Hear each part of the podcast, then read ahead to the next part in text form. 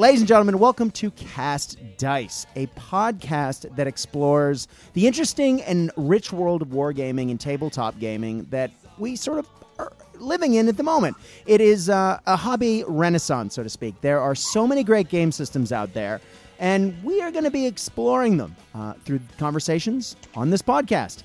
Now, you might have noticed, and this is sort of the elephant in the room, that uh, a couple of things. One, at the end of last episode, I said that this episode would be entirely about Gangs of Rome, and I would be interviewing Andy Hobday.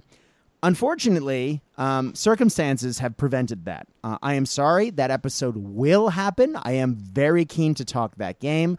Uh, Andy has arranged an alternate time, and we will get back to it. Uh, number two, uh, t- the last two episodes have been about action. And some of you are asking, hey, wait a minute, isn't this podcast about gaming in general?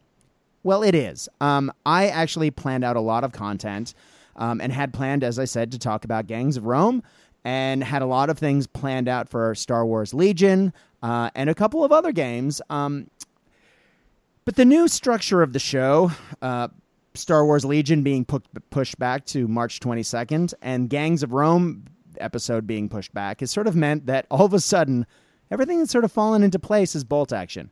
Um, bolt action is, of course, one of the games that I love to play, and uh, I know a lot of people that play it. And when everything else falls through, it's just that old, uh, that old, familiar, easy, and fun topic that I love talking about. So, sorry, more bolt action for you.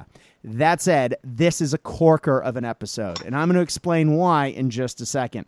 Now, you can hear my guests rattling around in the background because they're keen to get on, but I'm just going to talk for just another second before we begin. I am very excited that Cast Dice will be hosting its very first event. Now, I've whole, I'm of course, I've had events, tournaments, I've hosted all sorts of things in the past, uh, but this will be the first time I will have done that well, since I started the Cast Dice podcast. Uh, on March 18th, uh, I believe it's a Sunday, uh, in Melbourne, I will be holding a bolt action tournament. Surprise, surprise, given all the content recently. Now, I will be doing uh, probably an episode to talk about terrain preparation very soon, and a good chunk of that will probably be about bolt action as I paint terrain that is good for bolt action. Uh, but part of that will be terrain for other games as well. Uh, if you are interested and you happen to be in the greater Melbourne area, please uh, look up the the podcast. That's this podcast webpage. That is Land O Misfit Toys uh, on Facebook, uh, or just type in Cast Dice, C A S T Dice, and you will find the Lando Misfit Toys slash the home of the Cast Dice podcast. And on that, you can find an event link that will take you to the event. Now, now, this is an episode that has been a long time in the making. This was actually a planned, scheduled episode, and the content was prepared, uh, and it was supposed to be the episode that would have made. I guess it would have been the last episode of the LRDG2. Um, unfortunately, I pulled the plug on that project, and my guests were uh, gracious enough to say they would come back another time. So not only have they been waiting for almost four minutes now, uh, through this painfully long introduction. They've been waiting for months. Uh, God, since almost six months now. Uh, let's get busy and let's get uh, let's get them invited. I guess. Uh, the, my first guest is an old old friend, yet another one of my old buddies who used to play 40k, who came to Bolt Action. Um, just a wargaming. If you if you know this guy, you know this guy because he is just one of the nicest guys out there. Uh, you know, pure rock and roll himself. Pedro, welcome to Cast Dice. Hi, Brad. Hi, everybody. Oh, it's just good to have you on, brother. We've been talking about having you on for years. We have, and um, I have been happily listening to uh, your content in various incarnations um, up and down the various highways in Victoria over the years. Um, often my company on a long drive to Melbourne. Um, so yeah, it's nice to be on and to be able to add some content.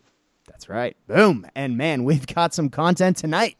But before I get to what we're talking about, it is important to bring our second guest on. Now, he is very prolific in the Australian and slash New Zealand bolt action group.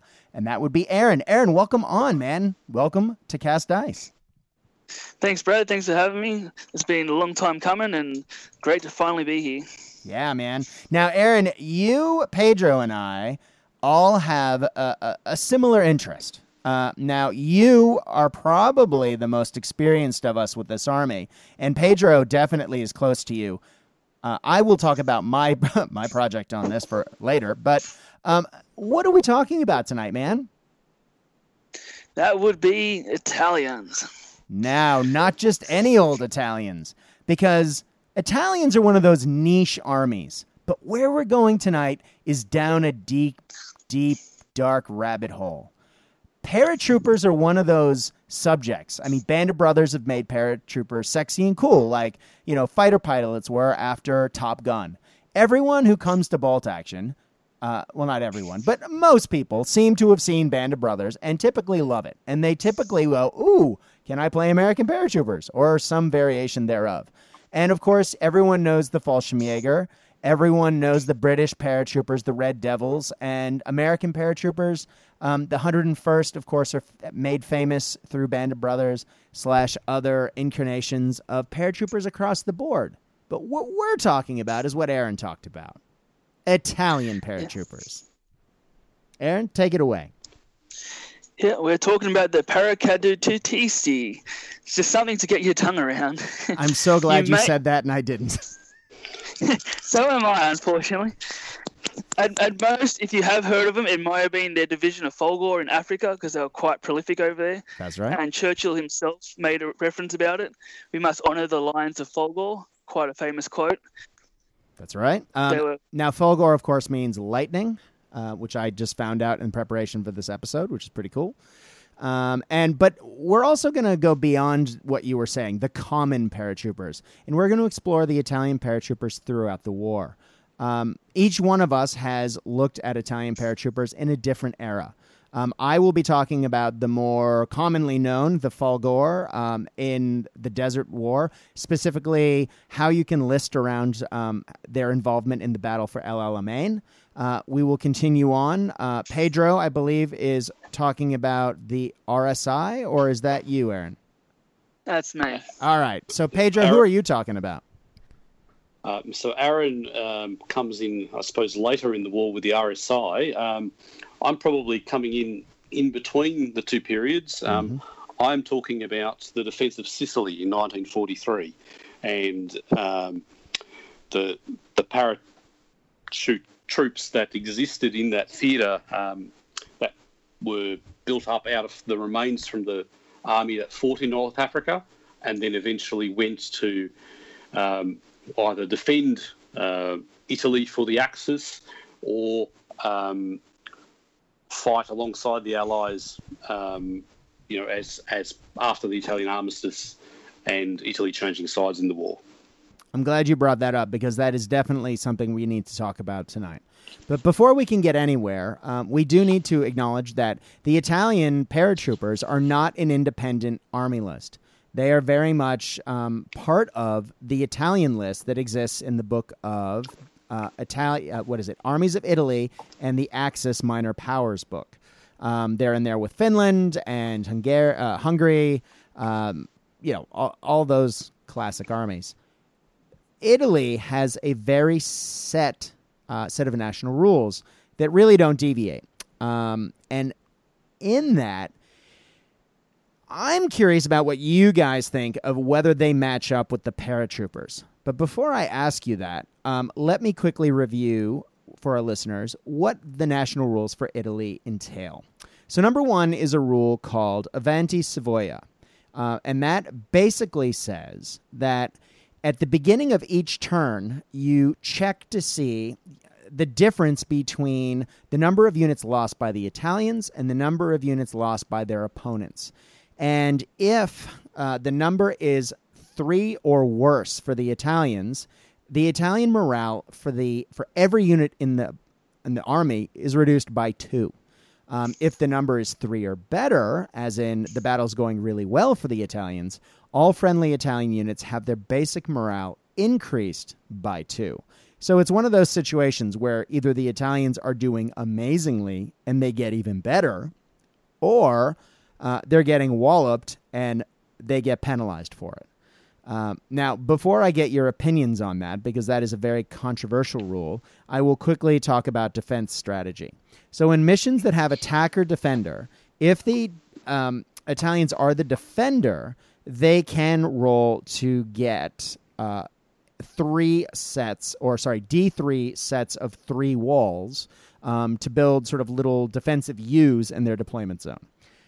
Now, I won't go into the exact wording of that rule because that's one of the rules that people love to debate. Just know that it exists, and uh, one of my common players that I played for years and years, of course, was the Mouth of Madness, and he played regular Italians constantly in many different, uh, different iterations, different ways of playing the army, either infantry heavy, vehicle heavy, and in all of our games, even with attacker defender games, I think he set up using that rule once. So it's not that common. Now, those are the only national rules for the Italians. Pedro, I'm going to kick it to you first. Um, what do you think? Do you think these national rules sort of fit what we know about Italian paratroopers? Um, certainly, uh, the defensive um, boxes or the defensive um, emplacements I think were very, very common um, in North Africa. Um, Definitely. And and they certainly fit in very well with that scenario.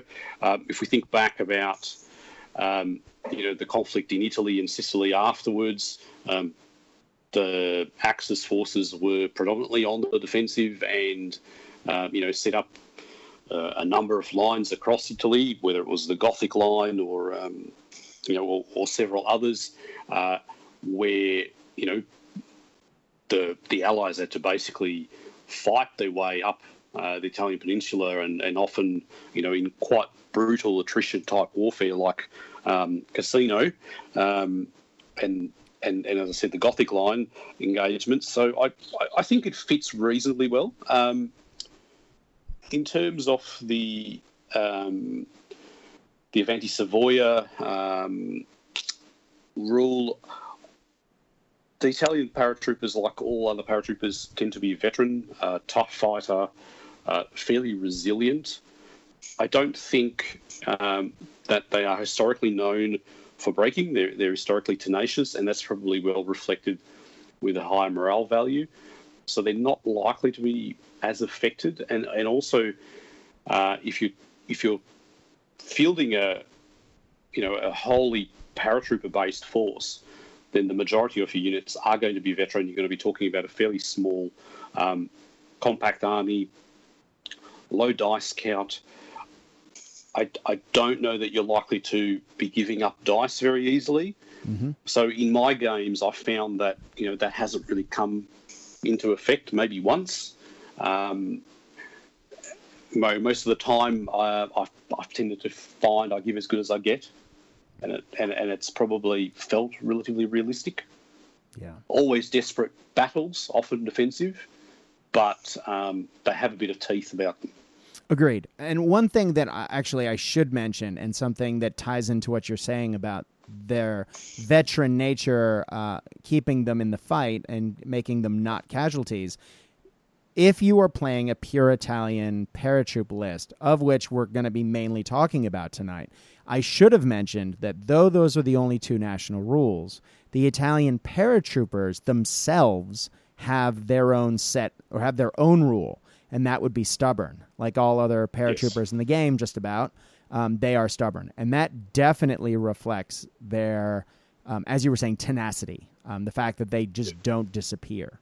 Um, did you want how have you found stubborn working out in your games has it helped um, combat the avanti savoia at all or is uh, what are your yeah, thoughts it, it, it means that I, am you know I'm, I'm often trading dice with my opponent um, and you know not as opposed to just giving up dice as you would I suppose if you had a mixed Italian force where uh, you would have had other infantry units of questionable quality or you know inexperienced or regular or green. Um, I think in that scenario, you know you might just had one or two squads of paratroopers as your core.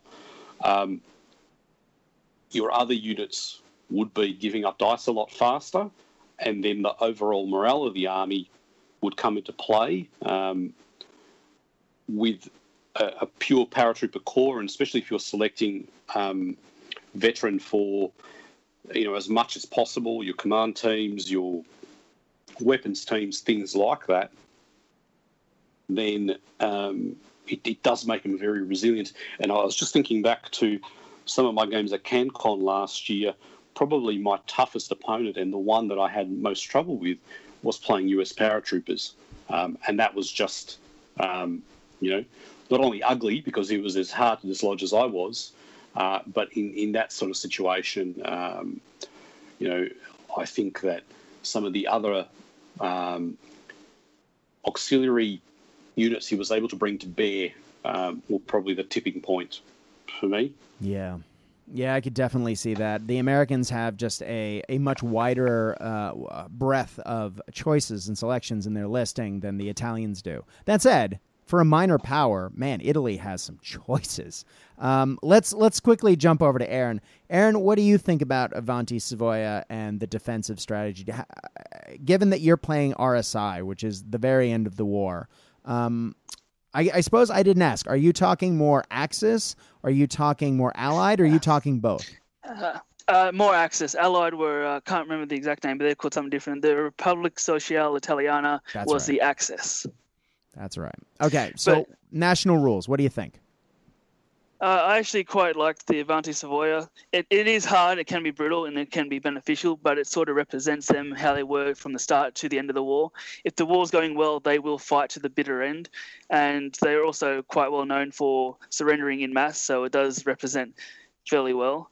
I actually quite like it to make the bolt action games become a bit more accurate and realistic. So you're not just going to keep shooting and go until the dice goes. With that rule, knowing that you could lose two morale, if you start to see something risky coming, you will change your strategy mid game to combat that rather than just keep going the way you are because you don't want that morale loss. So I find it, keeps you constantly changing your strategy and making it a bit more lively and tougher, but more realistic in how battles do change. Yeah. And um, for defensive. Sorry, go ahead. Defensive defensive strategy is pretty accurate as well. They are quite well known for their defenses and will fight pretty bad right to the end. Mm-hmm. There was two parts of the defensive strategy which I think you've missed from memory. I'm pretty sure it lets um, artillery observers re-roll the uh, artillery dice if you're a defender. That's right. And also on the first turn, your opponent can't run; they can only advance on. Oh, I missed that. I haven't read the. Uh, yes. I skim those rules, but yeah, you're entirely right. Now that you say that, I remember the one time I did see this being forced to walk. The only weird exception is because I'm not sure how it plays in is the um the Americans rule where they get the free advance move before the game. So I don't yeah, the Rangers. I assume they I say they still get that, but then after that they'd probably have to walk. But mm. even so, that can be very very handy, making them only advance, and you get a better chance of getting better defending positions.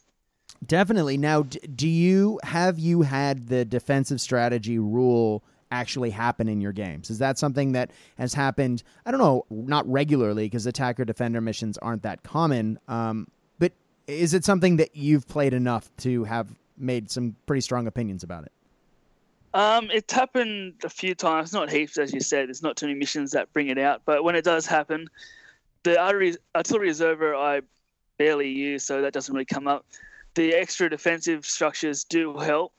And even if it says I can take D3 and roll three, I mainly choose one just so I can still have easy access for vehicles and that. But that does come in handy just to make one point very hard, could be close to an objective, or if your opponent's trying to get to your side of deployment, makes it even harder to get to that side. So that does come in handy. But as I was saying, that's making them have to walk and not run first turn is probably the best part of it. Yeah, I, I, I, distinctly remember, and it, has been years since I've played uh, against Lachlan in bolt action, um, but I very distinctly remember playing against his Italians in um, demolition in version one, and I had to, I couldn't, I, I could only walk on, um, and he put a defensive structure uh, between my board edge, uh, sorry, between the board edge that I could outflank from and his objective, and he put everything in that. Um, half of it pointing forward to stop me from coming forward, and the other half on ambush pointing towards the board edge, and it made for a painful uh, game. Um, but I don't I don't begrudge him. It was an amazingly intense game, um, and he was trying to get to my objective, but he built a very defensive uh, position using the defensive strategy rule. That's exactly right. And especially if you think they're going to flank, you can use the defensive structure just to basically cut off your board edges on the side so they can't outflank easy. That's right. And it, yeah, and it's a brilliant just having that wall there. Walls are such a great uh, asset to have on a tabletop in bolt action that the fact that you're able to deploy them where you want, um, especially if you are playing, if you are maybe a quote unquote tournament player, if you can get that to work for you, that's massive. Um, it really makes a huge difference, I find. Um, Pedro, have you similarly messed around with the defensive strategy stuff?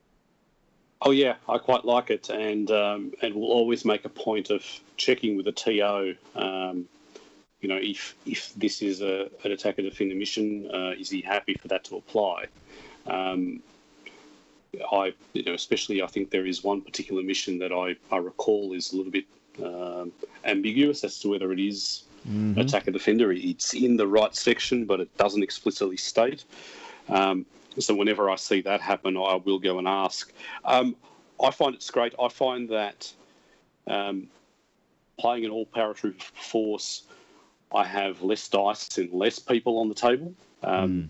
So I'm, I'm, always keen to build some you know good defensive strong points um, and almost play uh, a come to me game, mm-hmm. um, and and then try to you know leap out or um, you know push up a flank or or, or sort of exploit um, the game later on after um, you know the enemy has come to me and I've been able to uh, apply some attrition. Um, often quite good for machine gun nests and um, mm. you know anti tank gun nests. Um, it just gives you that little bit more resilience. Yeah. Well, uh, uh, so just to, and, and, just to ask you a little bit about what Aaron was talking about a second ago with Avanti Savoia. I know that when I played Lachlan, um, and you'll have to excuse me, guys. I've spent more time playing against Italians than actually playing with them at this point. But I will be changing that shortly, um, as I will be playing Italians in about two weeks in a tournament.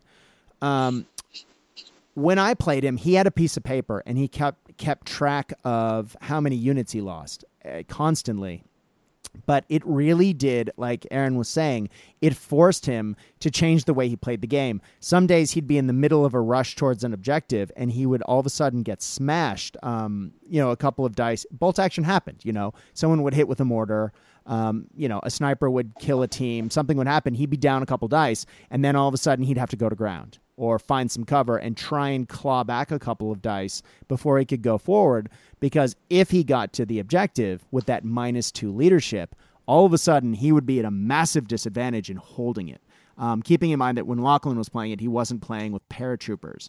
Um, Pedro, do you have you had that experience like Aaron has um, with sort of changing mid game depending on how that rule is going?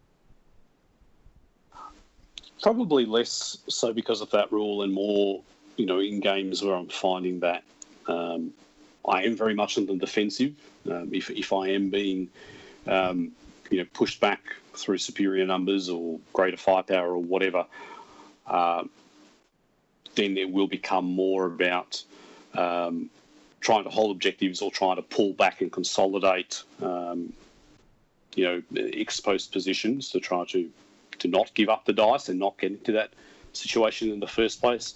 I think, as I said, I've only ever been in that situation uh, once that I can recall as, um, you know, as someone who was down dice. Um, and I think by that stage it, it became a fairly quick collapse. Mm. Yeah. Is that something, Aaron? Is that something that once you found that you've hit the negative on Avanti Savoia, it's uh, throw your hands up and the sky is falling, game over, Rover? Or um, oh. what do you think? No, I, I've um, I've changed my personality since starting bolt action, and pretty much if that does happen, I fight all the more harder, and I fight to the bitter end. You can you can ask Jason, the former owner of Good Games up here in Newcastle, and pretty much doesn't matter how bad I could be losing, I fight to the bitter end. I've had single people, like a single paratrooper, holding a section, just standing there, just not dying, and I just I'll just stay there. I'll just keep fighting to the end, mm-hmm. and prevented him from getting into my deployment zone. So yeah, I just fight to the bitter end. Nice. Yeah, and I think that that's Sorry, the difference um, with the paratroopers because they are vets and because they are stubborn. That they are that little bit more resilient. So. Um, you know, you tend to get your units depleted quite heavily, um, and then by the time you do lose um, dice, um, you know, it's probably close to the end of the game, and um, you know, you've been decimated, um, and and probably the morale effect, um, you know, doesn't come into it as much. It, it, it's likely to be, you know, in the last one or two turns that mm-hmm. that things have tipped that far if they're going against you. Mm. But I agree with you, Brad, that um, you know if you were up um, and pushing forward, and all of a sudden uh, there was a reversal, um, you'd have to be mindful of that and, and, play a bit more cautious. I think paratroopers are probably just that little bit different in character. Yeah, absolutely. I think that it. So uh, I've been doing a lot of work and a lot of research over the last um, many years, um, but I took a break from it and recently reacquired. And I've said this on a previous episode. My um, Auto Sahariana who are not paratroopers, but are sort of the Italian version of the LRDG. Now, those guys are also veteran troops. They don't have stubborn. Um, they tended to you know ride around in vehicles. They were armed with light autocannons, light anti tank guns, uh, a lot of machine guns, uh, some anti tank rifles. Uh, basically, a lot of the weapons that I'll be talking about later with the Folgore in the Battle of El Alamein, for example, because those are the weapons that were being used by Italians in that theater. Um, sort of weapons and ammunition were quite scarce uh, for quite a few of those units. Um, and the uh, the Auto Sahariana, Auto Sahariana grabbed what they could.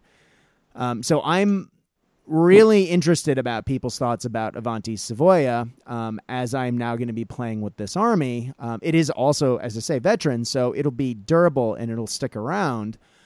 But I'm also putting all of those veteran units, they all have to be zipped up in a transport, and all of those transport are uh, soft skin. So I'm going to be bleeding uh, order dice like like he's gonna be going out of Christmas. So uh, I, am not sure exactly w- how that's gonna work. Uh, I'm just looking forward to doing it. I'm hoping that in being able to pick the side of the battle that I go to, um, I'm able to uh, mitigate my losses and capitalize on preying on some easy dice to get ahead. Uh, but I am, I am curious to see how that will work. Uh, but yeah. Yeah, I think you're absolutely right, Brad. Um, I think that that'll be the different tactic um, with the Auto Sahariana will be that you do need to find those easy targets um, because you will be vulnerable uh, in those soft skins and in those transports, uh, but you'll also have the, the movement to try to pick where the battle goes um, and and try to, to pick off um, the easy targets and get your dice buffer built that way. Uh, you know, if you can be up two or three dice, um, then you know you can try to keep that advantage. Um, you know, I think that that's pretty important, as opposed to you know you're forced to dismount because your vehicle brews up. Well, all of a sudden you're down a dice, and and then you're exposed, and you're just um, you know five or six guys wandering around the battlefield with SMGs. Yeah, it, it's sort of the reverse of that old. Um, there, that was that Dennis Miller once said in the '80s in a comedy routine uh, a good defense, you know, is a, is a so is a great offense is a great defense, something like that.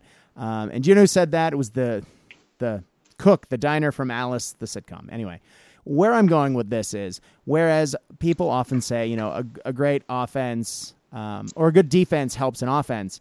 In the Auto Sahariana's case, it is very much you need to be on the offensive to be defensive. Um, whereas with the paratroopers, I would say in order to be offensive, or sorry, am I saying this right? You guys say I'm saying so. You have to be offensive to be defensive with the Auto Sahariana, um, but you have to be defensive to be offensive with the paratroopers. Is that does, does that make sense?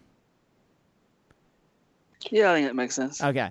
Um, because one's very defensive. That would typically be if you're playing the paratroopers um, historically, because they didn't tend to have many transports, at least er, in the, the section that I researched. Um, and they were very defensive. And you played your order dice close to the vest and tried not to lose things, and in the process, prevented your opponent from gaining their objectives and winning that way. Whereas with the Auto Sahariana, you're reaching out to to pick off those easy um, little teams uh, slash small you know units that are open um, to get ahead, so that you can actually then go and get to your objectives. Um, Aaron, what do you? I, I, guess Pedro and I have been talking about the paratroopers as if they're very defensive. Um, and I know we talked about that during the defensive strategy rule, but when that rule isn't in effect, do you play your paratroopers in a defensive manner, or do you tend to be a little more aggressive with them? I can go both ways. If if I'm playing a mixed list and there's only maybe one unit of the airborne, I will load it up to the maximum size it can, and I will put it in the truck and I'll send that up from reserve to mm-hmm. go as quickly as possible into it. So I'll be very offensive also partly because the late war paratroopers are a little bit different for the Italians than yours. Yeah. They have access to f- fanatics for two points per person if they want. That's right. The NCO can take an assault rifle if they want, instead of and some or some machine gun, and they can have up to three pa- Panzerfaust. Which makes a massive difference. That, so yeah, so yeah, so ahead. I mean, so I've been known to keep him in reserve and even not bring him until maybe third, fourth turn, and then just charge up as fast as possible, unload him, and just go straight into whatever's whatever armor is just annoying the hell out of me, and I'll just unload him. and then worst case scenario, just charge with the anti tank grenades. And I guess that's my next question. Um, I know that in my research for this, um, at the Battle of El Alamein, um, the the, the paratroopers were famous for using several weapons against tanks because they famously had so few shells and anti-tank assets uh, for the the or for the things they did have shells for. Um, and it I think it came down to attacking tanks with landmines by hand um, and using Molotov cocktails in a desert battle, which just sounds like pure horror to me. Um, uh, but they they just were selling them selling their lives dearly and getting rid of these vehicles. And they they were very they would hide in the sand and then pop up and attack from the sides um, or from the rear or from even underneath um, tanks. Um, so in my mind italian paratroopers if you are going to be playing el alamein for example you would definitely need to have uh, at least a couple units with anti-tank grenades. Um, pedro do you commonly use anti-tank grenades uh, no, I don't. Um, and part of that is that um, I, I, think in in Sicily they had um, some more equipment that had been um, palmed off to the Italians mm-hmm. by the Germans, stuff that had been captured from the French. Um, so I have taken your more traditional, um, probably 50-50 split, you know, SMG. Um, rifle squad. Um, but then I've also got um, one of the 9738 uh, anti tank guns, mm-hmm. uh, which was a, um, uh, I suppose, a bastardized conversion um, that the Germans did, which took a, um, a 75 mil French um, howitzer mm-hmm. barrel, I think. and it was adapted um, as an anti-tank gun, um, you know, with a modified muzzle brake and, and, and, sort of palmed off to various allies, including, um, I think, the Finns and mm-hmm. uh, and some of it even ended up in Norway from memory uh, or Sweden. Um, so I've kind of taken a, a probably a more traditional uh, type loadout um, and relied on, you know, maybe just one unit with anti-tank grenades um, and the rest of it to um, you know, be more supported through traditional AT type assets. And in game, that would be a medium AT gun. Uh, yeah, I believe it is. Um, I'll just it's, have a quick look for you. It's because it's bigger, I know, than the Elefantino, which is the very is. small AT gun that they were hand carrying around uh, the desert uh, to escape from the Battle of El Alamein. Um, Aaron, you mentioned uh, anti-tank grenades, and then I ran with it and left you wondering, you know, where you were going with it. Uh, sorry.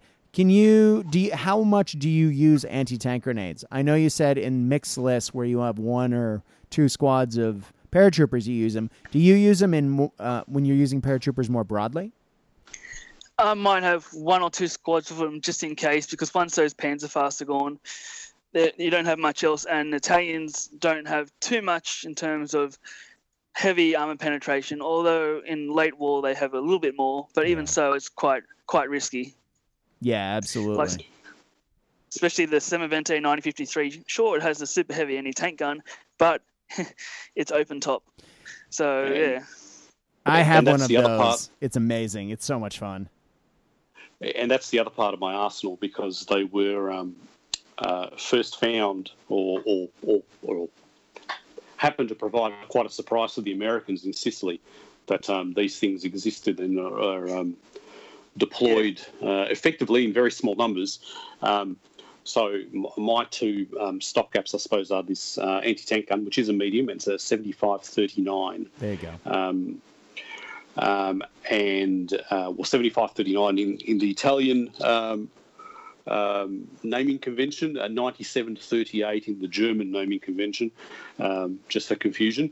Um, yeah, exactly. But that's a medium anti-tank gun, and then my other stopgap is a is a 9053, um, which is great, um, but very brittle. Yeah, it um, if it doesn't get the first strike in, then it's likely to not be around for very long. Well, how brutal is uh, sorry, how fragile is it compared to the uh, anti-aircraft truck that you can update, you know, take with the Super AT gun. So yeah, that's brutal.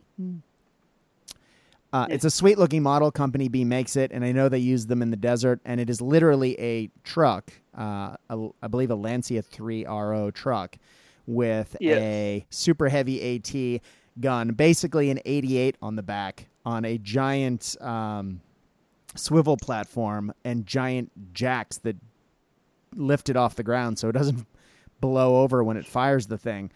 Uh, as awesome as that kit is, and as much as I love ridiculous toys like that on the tabletop, uh, I just think that the height of that model is unbelievable. Uh, and to have it be open topped, I think you're probably asking for it. Um, but yeah, fun. Eh. I have to um, confess that the the wacky vehicles and um, the really odd, um, mm-hmm. you know, cobbled together gun platforms uh, was what attracted me to Italians in the first place. And this was back in the days where um, I was building Flames of War Army, uh, and my first Flames of War Army was uh, an Italian desert force, and largely because of things like that Lancia truck mm-hmm. um, and and some of the other just very quirky looking um, engineering choices, you'd call it, mm-hmm. um, that the Italians, you know, had to make do. Um, they were um, quite constrained in their production capabilities, um, but they had some fairly spectacular ideas.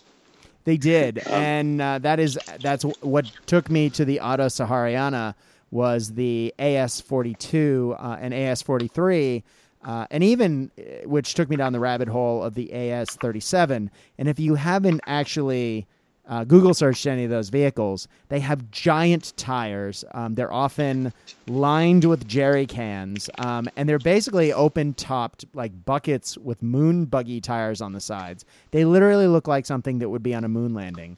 Uh, and they were in World War II in the desert, and you just look at them and go, "What do you eat? How does this even work?" And the crew are wearing you know, um, those those sun helmets that you know kind of look like Panama hats, and they're just you know top off, uh, you know, wearing their pants and their boots, and you know, loading the guns as fast as they can and fanging around the desert, and you just think that's it's pretty awesome. I need to get some of those guys on the table. Uh, but anyway, uh, let's get back to paratroopers. Um, now, Aaron, you have read a really good book on the paratroopers, the history of Italian paratroopers. Um, can you tell us a little bit about that? Because that would really help us to lay down some history for these guys. That's gone back quite a bit, and I've forgotten a fair bit. But they've been quite proliferate from the start of the war to the end of the war, although well, not as widely used, except for maybe the Anzio landings and that. But yeah, they just it just depends. They also they split off near the. So hold on, Aaron. Tell me what was the book that you read that you got this history from? Because it's it's an excellent book. I've seen snippets of it, but I haven't actually read the whole thing yeah. like you have. Yeah, well, the, the one I read was the um, Division of Folgore in the Africa campaign. It's a hell of a lot of history in there, especially what you're talking about, but their pincer movements. How basically once they had no equipment, they used to lure the enemy armor in, and then they would, ambush them in a pincer movement with whatever they had, whether it be with the mines, whether it be with the Molotov cocktails, just anything they have.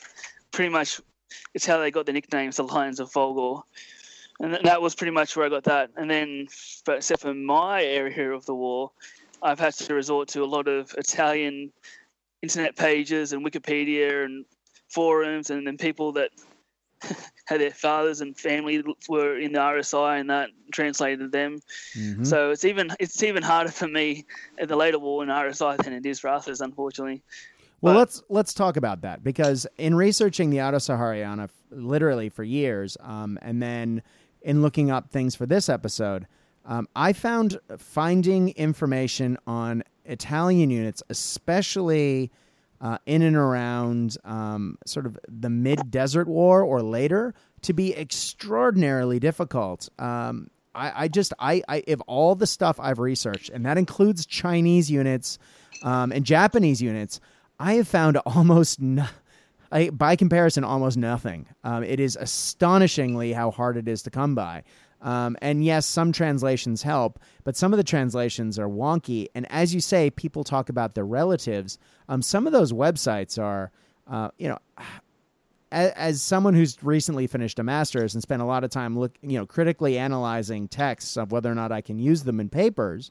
Um, I look at some of these things and go, this this isn't you know either a it could be accurate but i can't trust this um, this is so heavily biased that um, you wonder is there any accuracy to this what are you making up here um, aaron did you have that experience i've had some so i end up just getting rid of them pages and go to ones that's more accurate then i went to people who are in the, the international bolt action communities mm-hmm. who are in Italy. They could help translate them and then confirm them. So then I know that a little bit more accurate. So I go with them. But I've also managed to find some um, actual interviews on YouTube of people in Italian interviewing people that were members of the RSI, and they're quite interesting. And it's got subtitles, so that helps. But they're very interesting videos.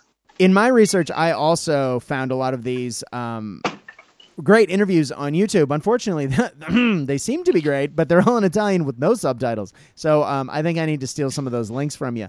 Pedro, what did you? How has your research on this topic been? Are you finding it difficult as well, or like uh, Aaron, did you find some gems?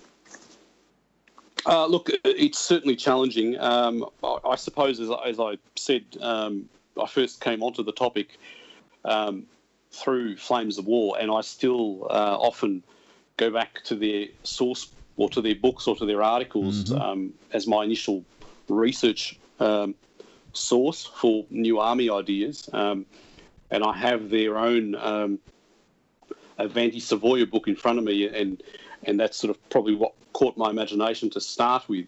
Um, so I, you know, based on that, I started to look around um, Operation Husky, which was uh, the invasion of Sicily by um, the English and Americans in 43 and found some reports of uh, the actions uh, that were fought early in that campaign from mm-hmm. the English and the American side, uh, and then started to go down the rabbit hole of trying to find Italian sources for you know various um, elements, you know, units that might have fought together or equipment that might have been present. Um, and, and look, sometimes you, you get lucky. Um, there's a site that comes to mind called Comando Supremo from Yep. memory. Uh, that was, you know, a, a handy uh, place, but um, it, it is a bit hit and miss. Um, certainly, I think uh, Folgore being better known and, and having better recorded history in the desert um, is an easier topic to research. Um, but the later incarnations of those of those units um, and Nembo, which was the the sister division um, that mostly stayed behind and then became sort of the core of um, you know future units. Um, you know that that's a little bit more hit and miss. Um, one of the things I did find in my research early on was that uh, the Italians were one of the first nations to really try to bring uh, paratroopers um, into the various services, and in Mhm. fact, um, they had both army, um, I think navy, They and, did. They had Navy paratroopers. I Force. found that out. Yep.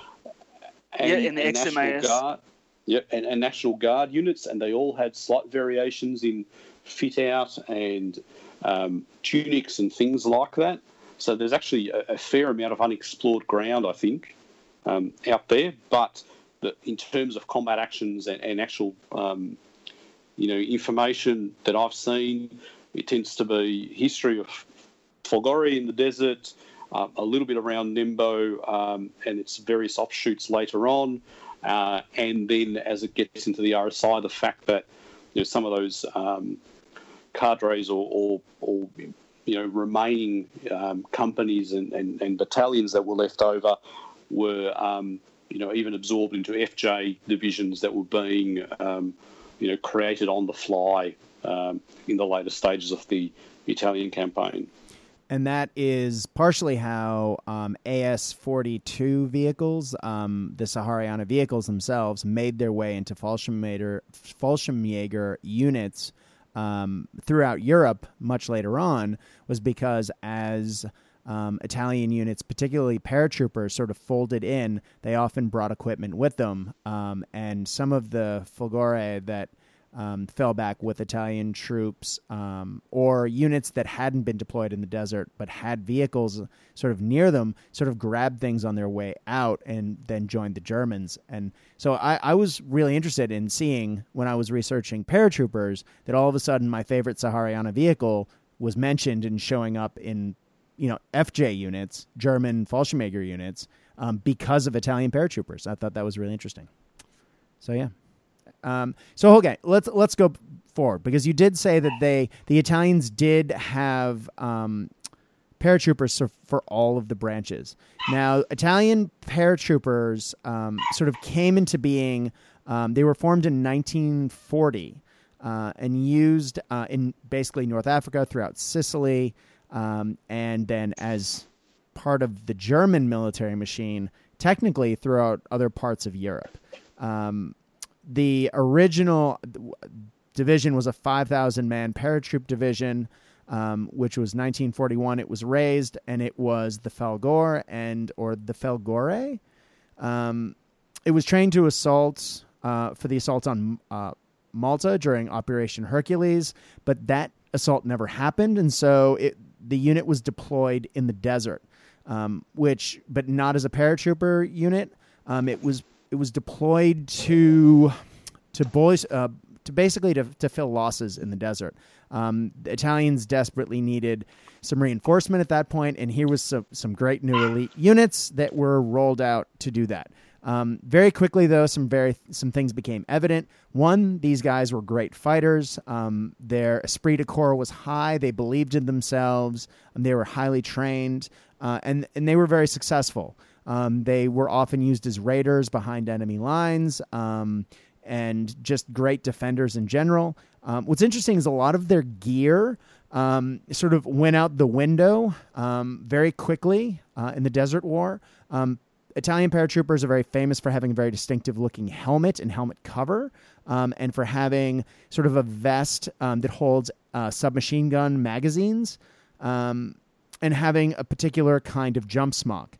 Uh, the jump smock largely disappeared um, in desert units, um, although the sort of the the smock that went over the front or the or the the vest that held the submachine gun clips um, that stayed throughout the Desert War. Um, but they started to take the sun helmets of regular troops um, and other elite units and just started using them wholesale um, to protect themselves from the sun um, and from oncoming bullets.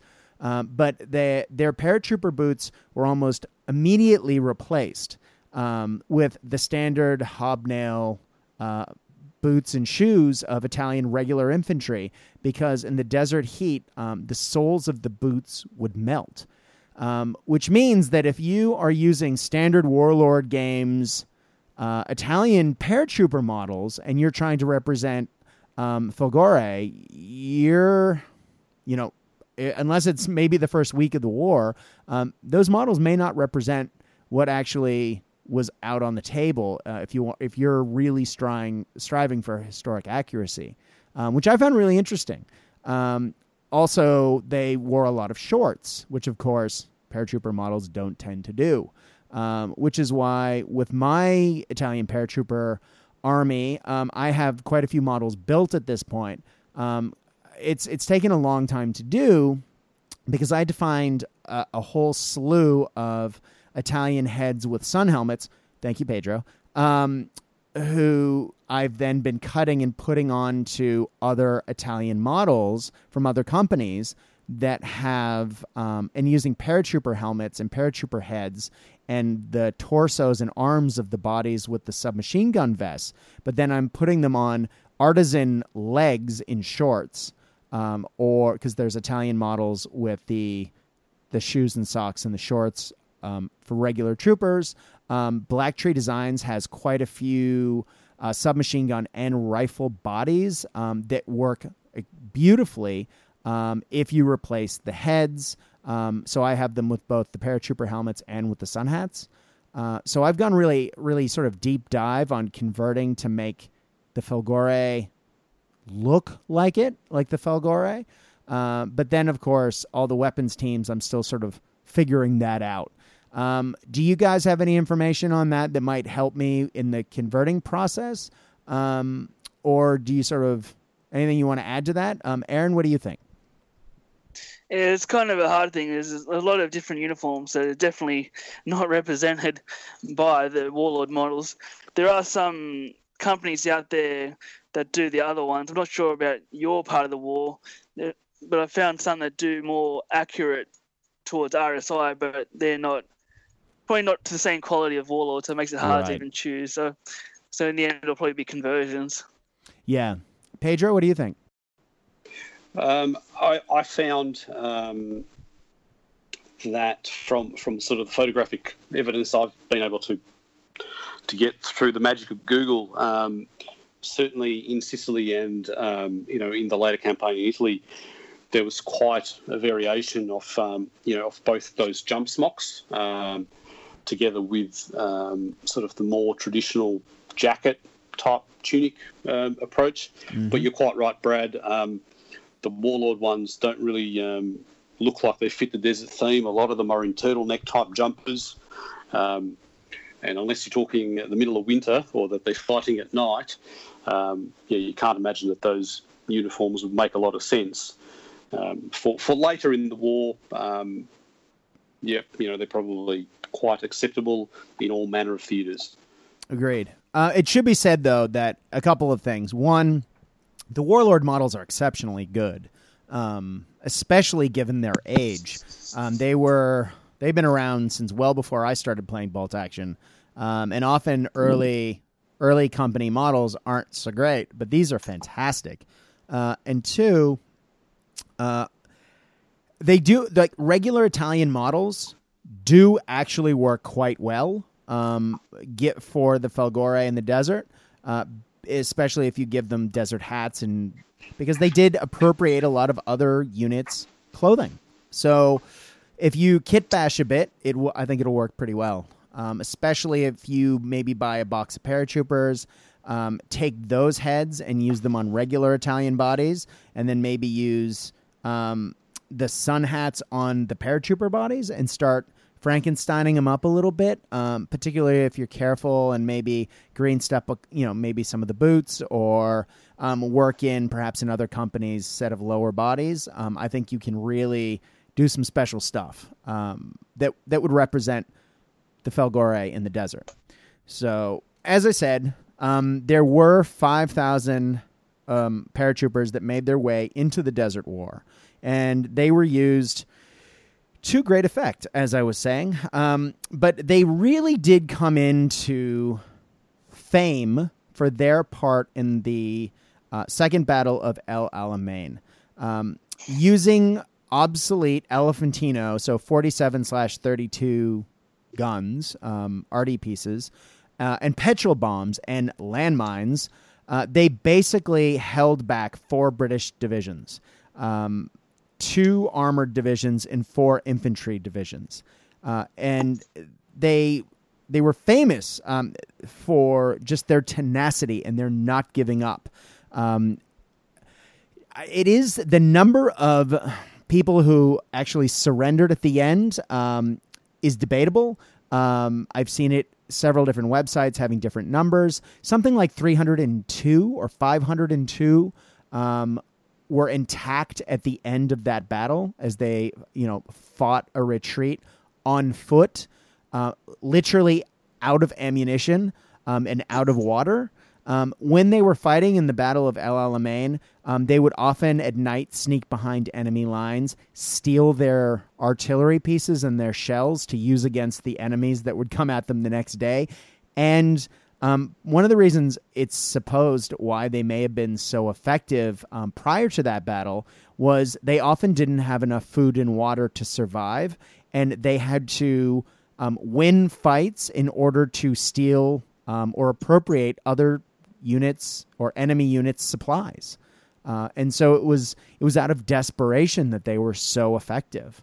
Um, but that said, uh, when they did when it did end, and the and the British kept calling for them to surrender, and they kept yelling one word in answer, um, which was "Folgore." Um, that was their famous reply. They kept yelling it, yelling it, yelling it. When they finally did surrender, they were able to do so without a white flag and without putting up their hands, and in many cases, without surrendering their weapons. Now, that is a pretty uh, rare occurrence in World War II. Um, it was also largely that their weapons were out of ammunition anyway. Um, but they were fire. They were fighting with, and I it may have been a translation issue, but um, Breda automatic muskets. I think they were just semi-automatic rifles. Um, they had machine guns. They had light anti-tank guns. They had um, petrol bombs, as I said. They had a few anti tank rifles, and I did see a point, I think, that they may have had a light autocannon at one point, um, but it was all extraordinarily light stuff, and they had very few shells uh, for any of this stuff, uh, and they were using it to hold off, as I said, six British divisions. Very heroic stuff. Um, and as Aaron said at the beginning, Winston Churchill uh, called them in the House of Commons after the Battle of El Alamein, referred to them as the Lions, um, it, which is high praise indeed. There are all kinds of wonderful things that were said by their enemies after that battle um, about the bravery and tenacity, um, which I always makes me think that um, their maybe their national rules should be slightly different. But um, I think, as the two of you said, stubborn would definitely represent that. Um, but then, pretty much, they were because so few of them survived. Um, the the end of that, very few actually left the desert, and that entire division was just considered destroyed. Um, which takes us to Pedro. Pedro, um, tell us about sort of the middle um, of the war uh, and your paratroopers and how they functioned and maybe how you would list with those guys. Because with mine, it would be entirely the paratroopers and the units that I talked about. Yeah, sure, absolutely. Um, so the the two units that were raised, um, Folgore was um, you know sent through to the desert, and there was a, a core um, sort of training division or, or whatever you want to call it um, left behind called Nembo. Um, and um, the idea was that they would raise a second division, and, and this sort of became um, where they trained replacements, I believe, um, to either send on to Africa um, or you know, as as the body that would become a, a later second division. Mm. Um, I've seen different um, uh, documents refer to them, you know, variously as either a division or a regiment. Uh, so, mm. you know, to what extent they ever became um, a full-sized, fully fledged unit in their own right, um, I'm not really sure. Mm-hmm. Um,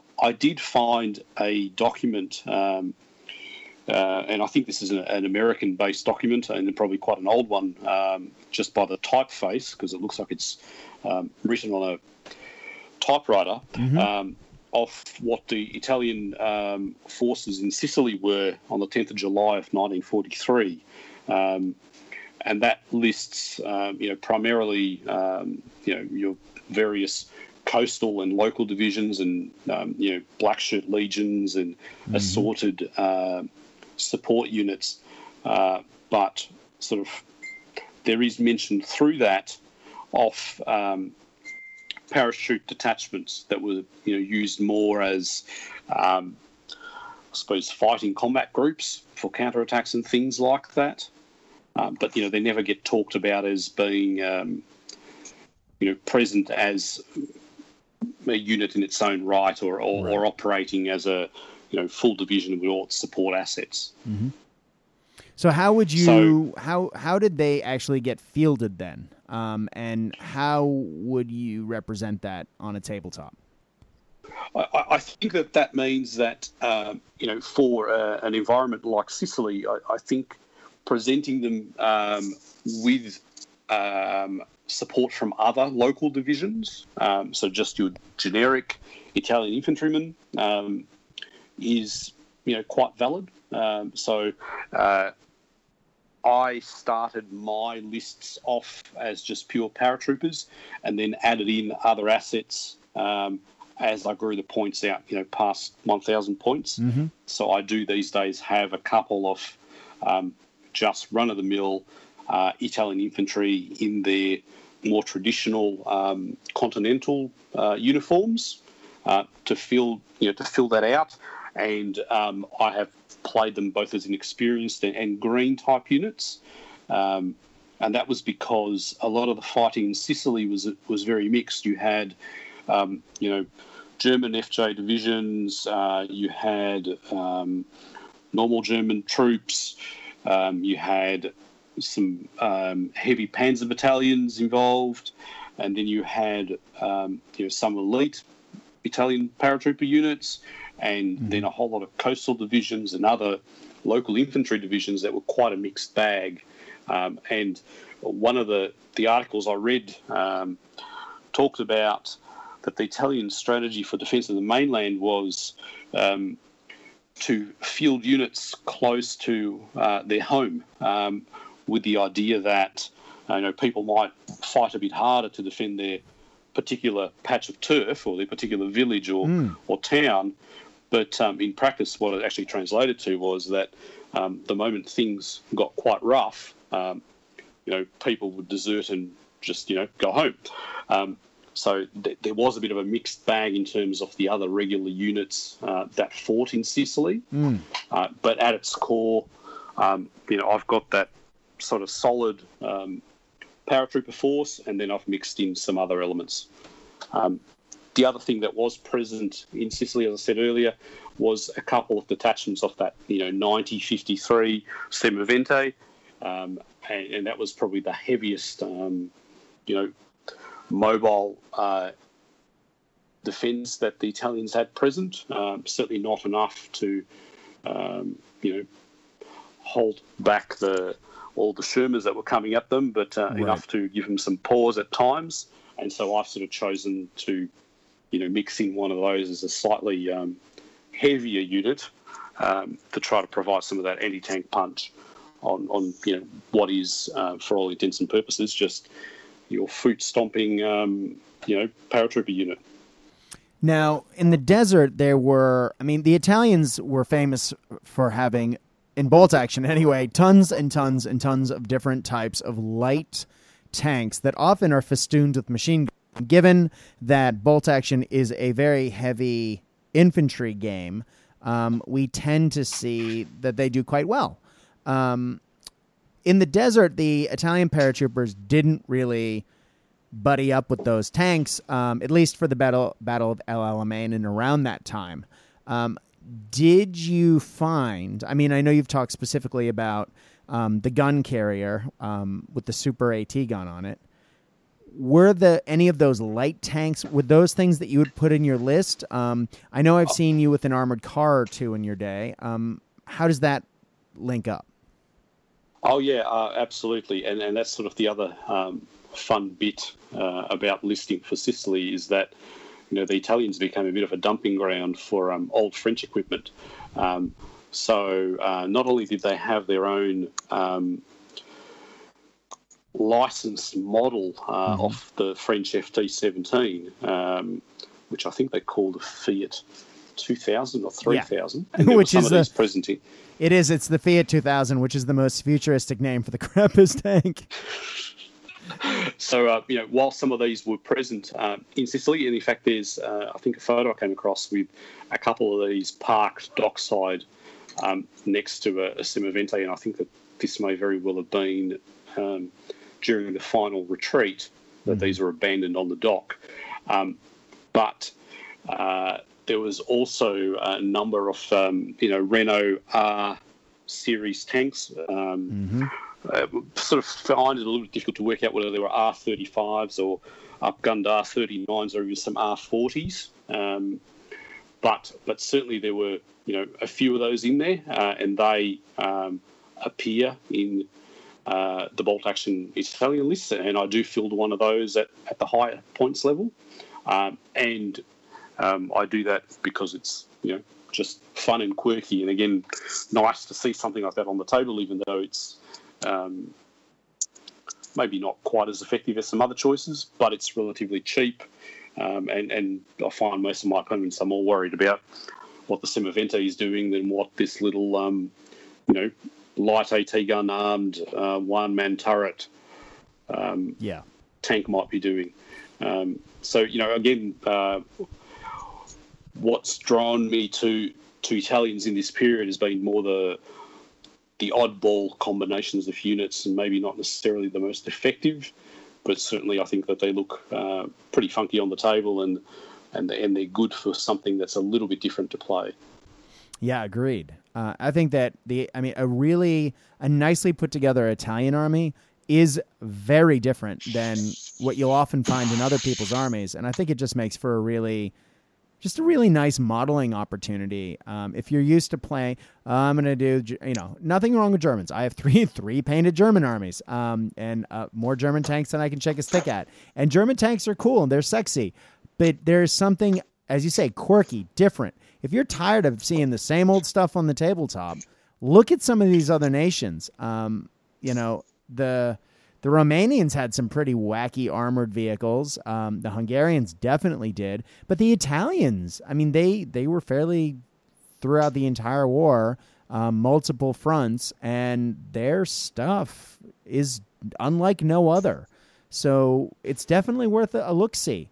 Um, I know some people are put off by the national rules, but I think you're really missing out on an excellent opportunity uh, for both a challenging and a fun game um, by and doing something different.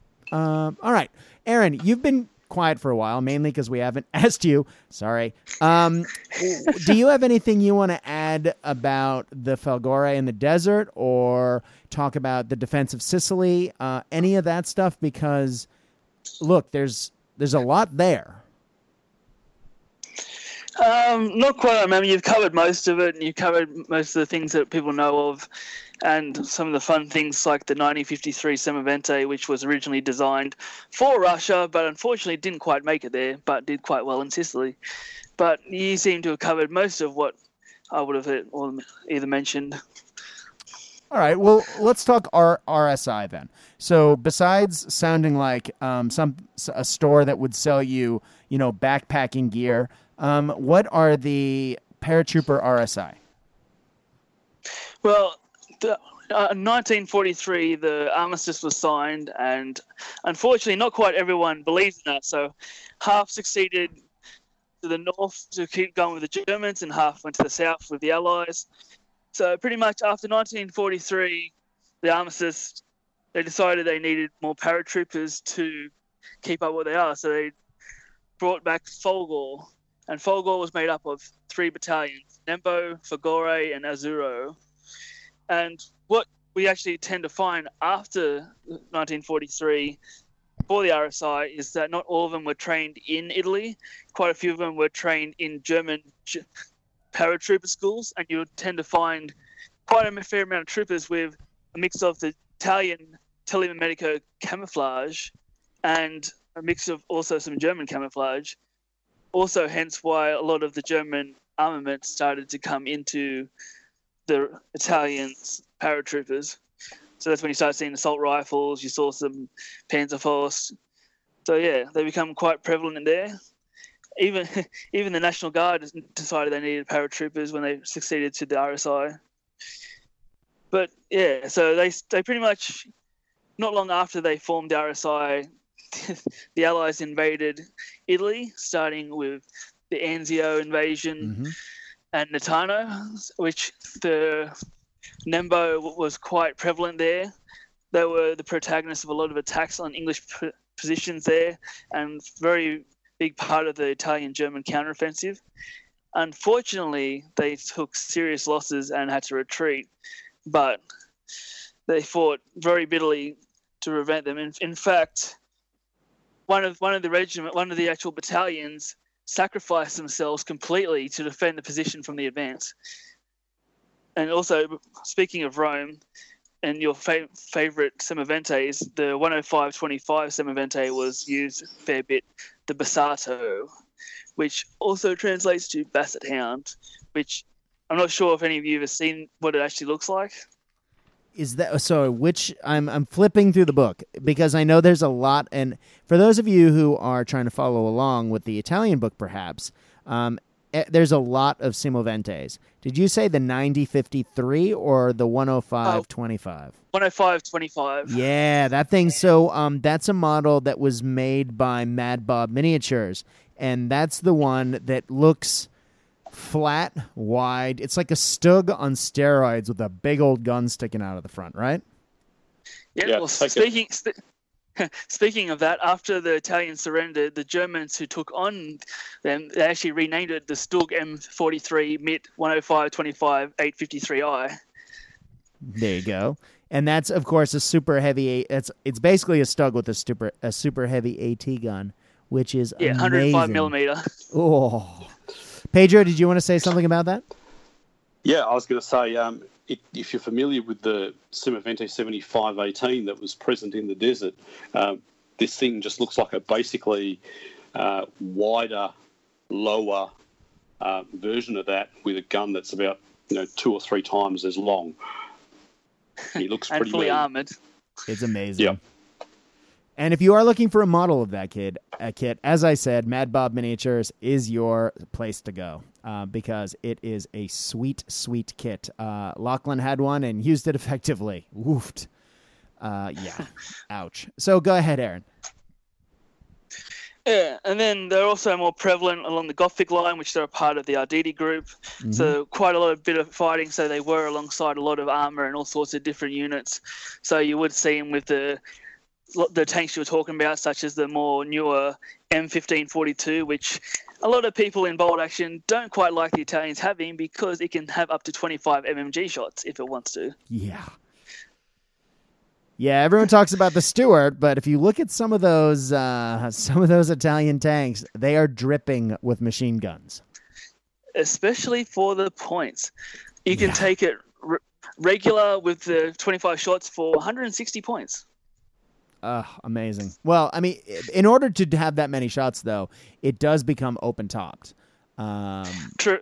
True. Yeah. But even so, 20 shots is still quite fun. it's brutal. Yeah. I'm excited about my Japanese armored car that has two machine guns and has 10 shots. So, yeah, twice that is fairly ridiculous. but yeah, they were quite prevalent on the Gothic line, which saw a lot, a lot of bit of fighting, of course. Then there was also some that were over on the Western Alpine front, mostly patrols, anti-partisan, that sort of things that are part of the Alpenjäger German division and some of the Alpine division Monterosa. Mm-hmm.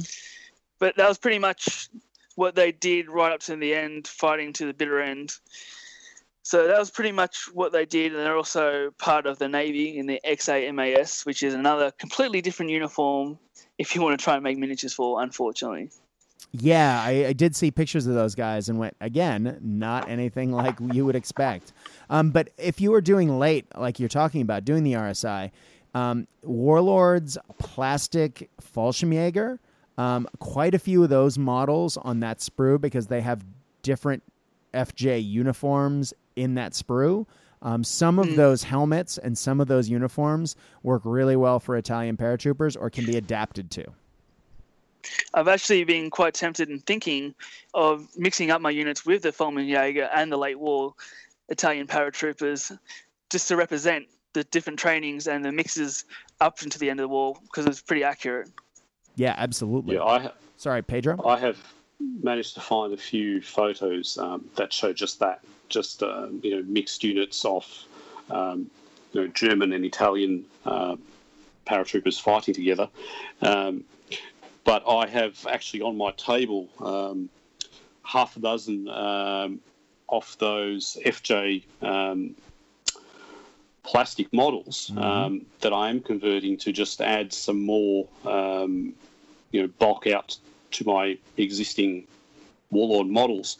Um, and the the paratrooper helmets are very easy to convert. Um, you know, they're just slightly rounder, um, mm-hmm. the, the, Italian version, and uh, you know, with a couple of um, pieces of green stuff, you, you can uh, very easily make the strapping that or the webbing that they have over the top of it. You can. Um, how the the only thing I'm playing with at the moment is just making that um, samurai submachine gun uh, vest, yeah, bandolier that they had, um, and I've just sort of tried a couple of different things, and I'm not quite happy with what I've got. But uh, in terms of you know the jump smocks and the tunics, um, you know you'd be hard pressed to tell them apart. I think.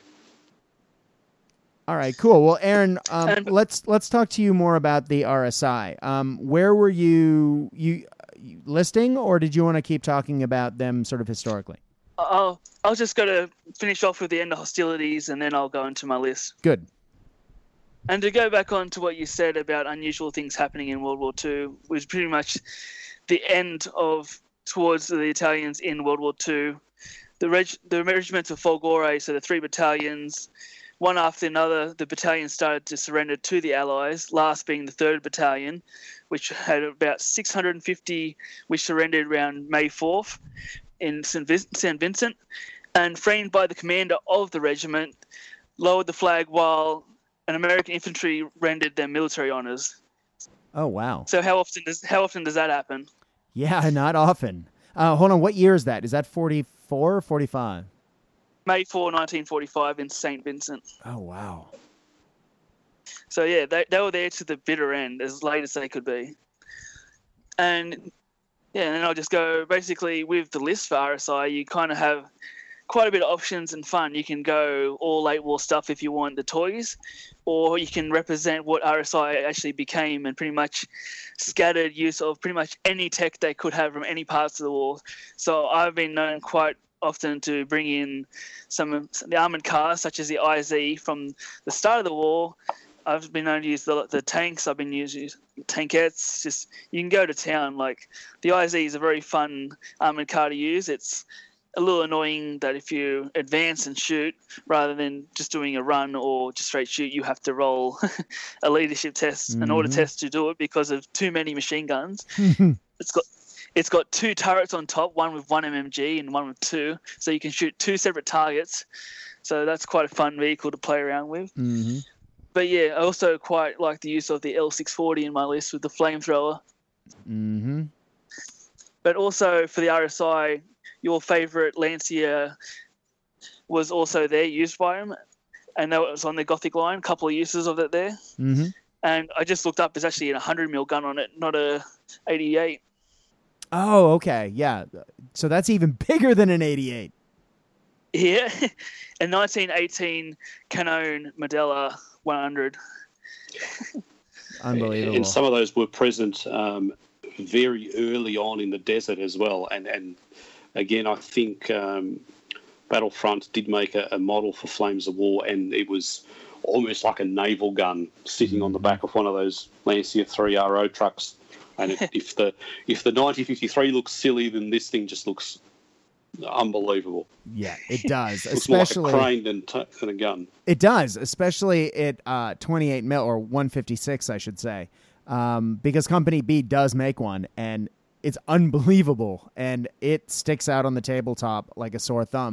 If you Google search um, that particular vehicle and 156 or 28 millimeter, I know I found pictures of it in somebody's game on a blog uh, a couple times, and you actually see this thing, and you look at the army, and you're like, oh yeah, it's an army, an army. Is that a terrain piece or is that nope? That's a gun, and you just go, that's unbelievable. Um, it makes for a great little diorama. Yeah, very much so. So Yeah. I believe you wanted to start talking about some co-belligerent armies over there, Brad. Oh, I do. Um, now, so okay. In researching Italians, as I mentioned my frustrations earlier, it, it can be difficult to find information. Um, and I, a couple of years ago, uh, it was when I was researching the Sahariana, I was busy researching Italian special forces, sort of going down rabbit holes, looking for interesting units. And it was when I was toying, first toying with the idea of doing an Italian paratrooper army. I wanted to do something that was different. It, it would be completely different from what you'd see on someone else's table. Um, and I was looking at um, co belligerent Italian forces. Um, now, am I correct, gentlemen, that across, from what I understand of what happened before the desert, during the desert, in Sicily, in Italy, Italian paratroopers were not involved in, in any actual paratrooping activities. They were used as defensive troops. No, they never actually paratrooped in somewhere, you know, parachuted into a particular place. Would you guys agree with that? I thought there was From just mem- one. Yeah, I, I think there was one combat drop in the desert. Okay. Um, quite late, perhaps. Okay. But it is not what they're known for. No. No.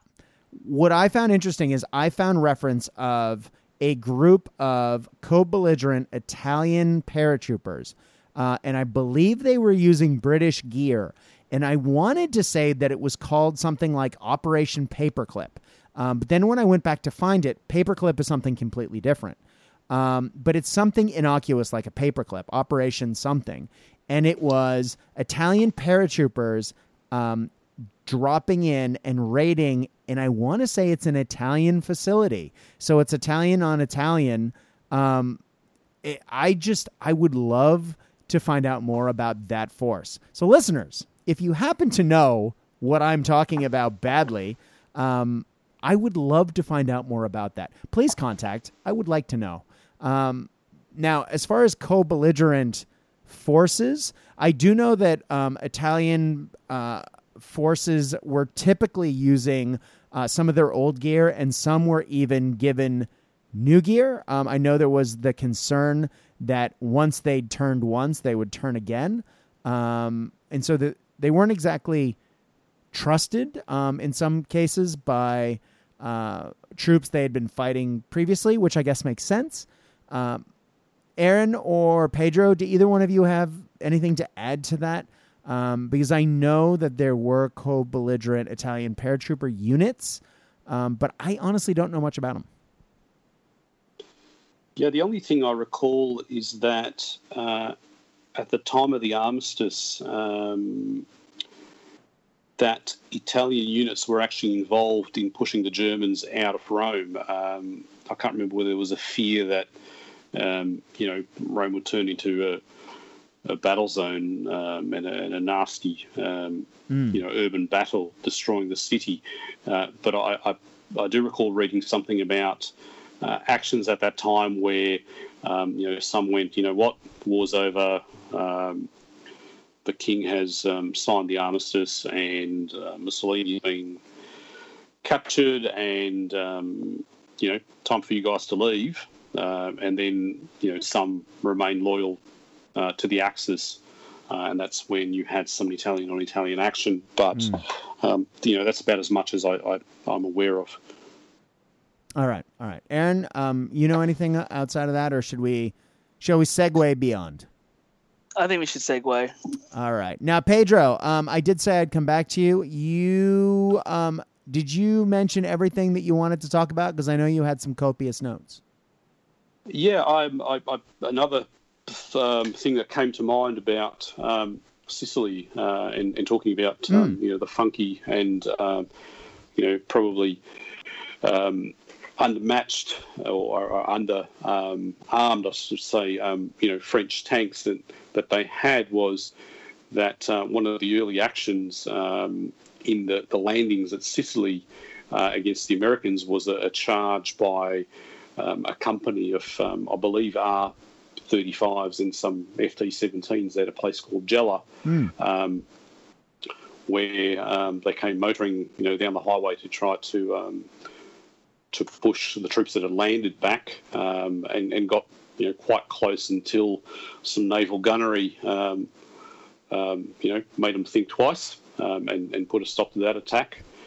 so you know, there's another opportunity for you know some you know great modelling or, or, different list type um, scenarios mm-hmm. for people to explore.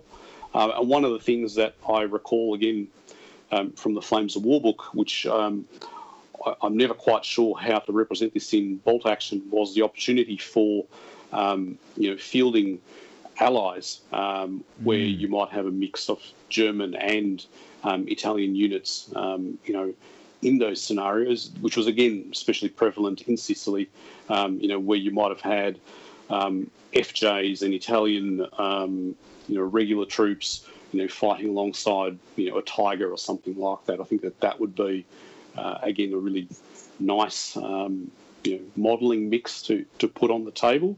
Um, and it's probably, you know, one element where I find the bolt action rules possibly don't go quite far enough. Yeah, I, I hear you. Uh, I I haven't played in events for a while, and I've actually found it pretty darn liberating. Um, I've been playing a lot of friendly games with uh, friends of ours, Pedro, go figure, um, because they're in in Melbourne. Um, and it turns out um, when I've been p- playing uh, Dave Monroe, for example, um, we'll say, "Oh yeah, I want to take this thing." Okay, we'll take that thing. Um, how about we play a game where we each have one more tank than usual? All right, cool. Um, how about we play a game where this happens? And you go, all right, fine. As long as you and your opponent are on the same page, um, and you're you're playing for fun, there's no reason why you can't mess around with situations like that. Um, I think bolt action itself is pretty good for that. Um, I think that uh, maybe you know maybe you could write um, a theater selector and share it online and see what people thought. Um, I know a few people have uh, been doing that recently with certain units and certain battles. Uh, I know that hopefully we'll see some more Italian uh, theater selectors in the new Desert War book coming out and with some of the other books that are coming. Uh, I'm certainly hoping there's a Folgore uh, selector in there because that would make my day. Um, yeah, Pedro, what do you think? Uh, you feel it sounded like you wanted to say something there. Yeah, no, I, I think that you know that that would be great just for um, you know the giving an option to people who are going to an event to to field something that's a little bit more different like that. Um, you know, and if you, you want to extrapolate it further, um, you know, the Italians were present um, in Russia and around Stalingrad and, and yeah. sort of the, the that southern flank, um, and they would have fought alongside um, you know, Romanians and um, or mm-hmm. Bulgarians, I think, and yes. you know, again alongside German units, and again there they were you know known to not have uh, a lot of their own um, transports or heavy armour, so I think you know it would have been highly likely that they would have been supported by some heavier units from other nations. Um, so I, you know, I think it would be really nice to to see that, um, you know, as an option, um, as opposed to the captured type vehicle where mm-hmm. you know it's a um, it's inexperienced and potentially unreliable, but you know more a situation where you go, you know what? Okay, if you want to play an allied um, tank or whatever, or a, a, Panzer three or a Panzer four that might have been nearby, mm-hmm. um, you know you might be able to do that. There might be some efficiency or, or points penalties because of language differences, but mm. I'm sure that sort of thing happened often enough. Well, yeah, I, I think if you're an Axis power using German units, um, you know, clearly those have been shared with you, or you're a German German unit using Italian things. Um, I mean, those things have been shared. It's it's. I think it's a different animal from like the partisan lists or the Finn lists, where um, you see captured vehicles, um, they're often used. Um, and they're sort of jury rigged and they don't have proper supply lines and they're just sort of throwing things back out at the people they took it from. Um, Finns certainly in the Winter War, um, partisans, of course, throughout the war. Um, I know happened from the Warsaw Uprising. Um, you know, they clearly used those vehicles. Um, they just turned them around on the attackers until they wouldn't run anymore. Then they abandoned them and kept going. So I think the unreliable rule definitely holds true for those units. But I think what you're talking about, I don't think you probably have to worry about that. Um, I think if you paid an appropriate point value for them, I think, you know, and you and your opponent agree, that'd be cool um, yeah, again, I hope we see some good theater selectors because we've seen a few theater selectors where captured vehicles or shared vehicles are used, and I think that really makes for interesting listing. Um, now, gang, um, I hope that this episode has been good for you, um, you, the listener. Uh, this has been uh, something that's been really enjoyable for me, and I know my guests. We've talked about this offline. Um, this has been enjoyable for us to research and to really dig our teeth into. Um, and I know that Italian paratroopers are kind of extremely niche. However, um, there are countless units like this throughout World War II that can be represented on the bolt action tabletop um, with a little bit of maybe deep diving as far as research um, and maybe a little bit of playing around with different model types to combine uniforms or maybe a little bit of green stuff if you want to sculpt a special hat on a Soviet winter greatcoat guy to make him a Hungarian with one of those great big fuzz, fuzzy hats. Um, there's all sorts of different ways of, I guess the expression is skinning a cat. Um, and there's so many rich unit types that, you know, sometimes you go to bolt action events and you look and go, oh, it's another British paratrooper army oh, it's another late war German army that looks exactly like the two next to it on either side. Um, guys, there's a lot out there. Um, I would like to encourage you um, to to find something that looks interesting or sounds cool or looks cool or maybe that your family has a connection to um, in its past, and you know maybe see where you can go. Uh, I would also like to say it's nice to have dogs on the podcast. Um, and if you've heard background noise on this episode, uh, Melbourne's about a million degrees this evening, and unfortunately, I've had to open my window. Um, just a little behind baseball on that one. Uh, but guys, please find something interesting to put on the tabletop. Patch talked last week about how uh, variety is a good thing, and I know there's been a lot of controversy recently because Adepticon's talking about adopting the CanCon rule, where if there's a uh, if you are a German player and you take a Panzer IV, you only get Tigerfear if you take veterans. Uh, now, I'm not talking about the legitimacy of that today, but by doing so, it really um, encouraged German players to look towards other vehicles, um, which led to a greater diversity on the tabletop and read, it led to more interesting listing. It also meant that we saw less late war Germans and there was more middle war and early war Germans. Um, there are so many viable ways to play bolt action. I think it would be a, sh- a real shame if everything turned into the same three or four net lists. Um, and in the next couple of episodes of Cast Dice, hopefully I will be looking at some other games again. But I do want to come back, um, and I am going to actually have a rather uh, vigorous comp discussion um, with another podcaster uh, from Scotland. Uh, and we are going to be talking shortly about uh, the idea around comp and how to make your list interesting um, and maybe competitive. um, in an environment where people are playing for real. Um, anyway, I guess what I'm saying is that is kind of bringing us to a close. But before I go, um, Pedro, did you want to add anything to this episode? Um, no, I think that um, you know it, has been a really good, interesting conversation as usual, and um, you know, thank you for um, inviting us to participate. It's thank you, and thank you very, very much for coming on and for being patient for six months and then coming on six months late. I, I cringe and re- legitimately, I have apologized to these guys uh, countless times because I feel really bad that they kind of because this is what the third time that we've tried to record this episode. We had tech technical problems and the other podcast shut down, and then we came back. Um, yeah, it's just just really glad to, we were finally able to do it. Um, Aaron, anything you wanted to add? Um, I just want to add two things. Just during all the deep research I've done in Italians, I came across quite a few interesting things. But I'll just give two interesting things for the listeners to check out on. Please look up, go go and look up the last charge, the last cavalry charge in modern history, in modern um, military history is the charge of the Savoia Cavalleria at Izbushensky, mm-hmm. where 700 Italian cavalry faced against 2,500 Italian uh, Russians and won. Yeah, with only 32 casualties and 52 wounded. And then also, out of interest, look up the RSI, the Republic Sociale Italiana's propaganda posters. If anything represents Mussolini's wanting to turn Italy into a modern Rome, a modern Roman Empire, it's those posters. They are so cool. Yeah, just really interesting art. Yeah, gotta say, World War II propaganda posters in general are fantastic. Um, you just look back at them and think, wow, like the the art divisions behind them were working just as hard as the manufacturing for weapons and the soldiers fighting, um, and just just the the lengths that they would go to to garner support within their you know within home countries for the troops.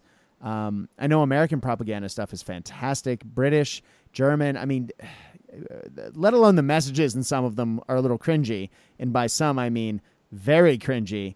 But um, just to, just yeah, if you are ever bored and you're thinking, man, there is nothing good to look at in life, um, Google search World War II propaganda posters, um, and then start looking, add nations to them, and uh, you will see some pretty out there stuff um, and some cool stuff too. Anyway, Aaron, did I? Sorry, I didn't mean to step on you there. Did you want to add anything to that? Uh, no, I was just going to say one of the interesting ones I saw was pretty much it's a picture of the Statue of Liberty in the background saying "Ecco il Liberatore," and it's and basically uh, New York is on fire. so that's Italian propaganda for you. Yeah, exactly. Uh, don't get me started uh, about American propaganda posters portraying Japanese soldiers in World War II. It, it it's terrible. It's it's anyway. Moving on, uh, ladies and gentlemen as always, thank you so much for joining us on Cast Dice. I know we have been, as I said, been going sort of down the rabbit hole of bolt action of late. Um, we will be getting back to other game systems shortly. I know that I have several people lined up to discuss Star Wars Legion when it drops. The rumors are looking amazing, just a lot of excitement there. But just in general, I guess I just want to say Bolt Action uh, and Conflict 47 are just games that I love coming back to because they're so well done. And if you haven't checked them out and you have somehow made it to this part of the episode, uh, kudos for you. Um, and I highly recommend you find someone to run you through the rules um, or you just pick them up yourself. Bolt Action's a great game that is easy to pick up. Uh, and you know, is relatively hard to master. So it's got legs. It's enjoyable to play. So thank you again for listening. And uh, may your dice roll hot. May your beverage be cold.